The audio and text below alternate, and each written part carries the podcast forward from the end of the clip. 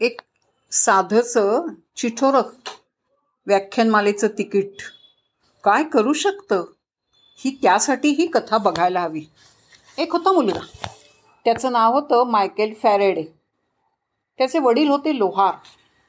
घरामध्ये नऊ भावंड तो धरून दहा. घरात प्रचंड दारिद्र्य. मायकेल जेमतेम चौथीपर्यंत शिकला. गरिबी माणसाला तडजोड करायला शिकवते. त्यामुळे रोजच्या जेवणात हे हवं ते नको असले हट्ट मायकेल स्वप्नातही करू शकत नव्हता. त्या पोरवयामध्ये खूप खूप शिकायचं नाचायचं बागडायचं. त्या वयामध्ये मायकेल एका पुस्तक विक्रेत्याकडे दिवसभर राबायचा. अगदी रविवारी सुद्धा. पण धावपळीच्या त्या जीवनक्रमातही वेळात वेळ काढून तल्लख बुद्धीचा धडपड्या मायकेल आधाशासारखं वाचन करत असे. छोटे छोटे वैज्ञानिक प्रयोग करत असे त्याची जिद्द चिकाटी आणि धडपड किंवा संघर्ष याला खरंच तोड नव्हती. एकदा एका त्याच्या मित्रानं एक पाकिट दिलं. मायकेलनं ते उघडलं बघतो तर काय एका व्याख्यानमालेची तिकीटं होती त्यात. व्याख्याते होते त्या काळचे सुप्रसिद्ध शास्त्रज्ञ सर हम्प्रे डेव्ही. ठिकाण ठिकाण होतं लंडनमधल्या रॉयल इन्स्टिट्यूट भव्य सभागृह. मायकेलचा आनंद गगनात मावेना. मोठ्या उत्सुकतेनं तो पहिल्या व्याख्यानाला गेला आणि इथेच त्याच्या आयुष्याला वळण लागलं. त्याच्या आयुष्याचा तो टर्निंग पॉइंट ठरला. कारण घडलं असं की व्याख्यान सुरू झालं आणि पहिली पाच सहा वाक्य ऐकताच मायकेलला काय वाटलं कुणास ठाऊक? त्यानं पटकन वही काढली उघडली पेन काढलं आणि तो भराभर त्या व्याख्यानाची टिपणं काढू लागला. त्यानंतरची सगळी व्याख्यानं त्याने मन लावून ऐकली कानात साठवली वहीत लिहून ठेवली. पूरक अशा संगी रंगीत आकृत्या स्वतःच काढल्या आणि त्या सगळ्या टिपणांचं एक सुंदर असं पुस्तक बांधलं.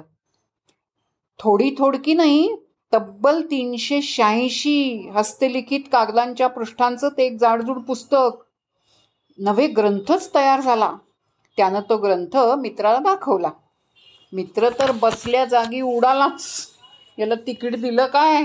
साधी व्याख्यानमालेचं तिकीट देतो काय आणि त्याचा आउटकम बघून तो इतका देखणा ग्रंथ तयार होतो काय? सगळंच भन्नाट होतं. तो म्हणाला मायकेल आपण हा ग्रंथ जे बोलले ना हम्फ्रे डेव्हिडनाच पाठवूया चल. मग मायकेलनं लगच एक सुंदर पॅकिंग केलं. त्यात त्यानं मला तुमच्या प्रयोगशाळेत नोकरी द्या. असा विनंती अर्ज ठेवला. आणि ते पॅकिंग हम्प्रे डेव्हींना पाठवून दिलं. त्या अत्यंत सुंदर नोट्स पाहून हम्प्रे डेव्ही सुद्धा प्रचंड खुश झाले.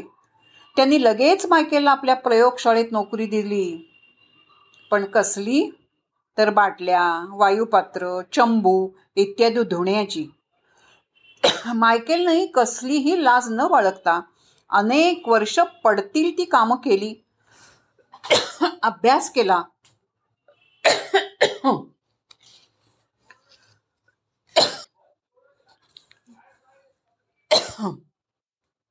आणि आणि आणि बाटल्या धुणारा हा पोरगा नंतर जगातला पहिला डायनोमा तयार करणारा शास्त्रज्ञ झाला. Faraday's law of induction.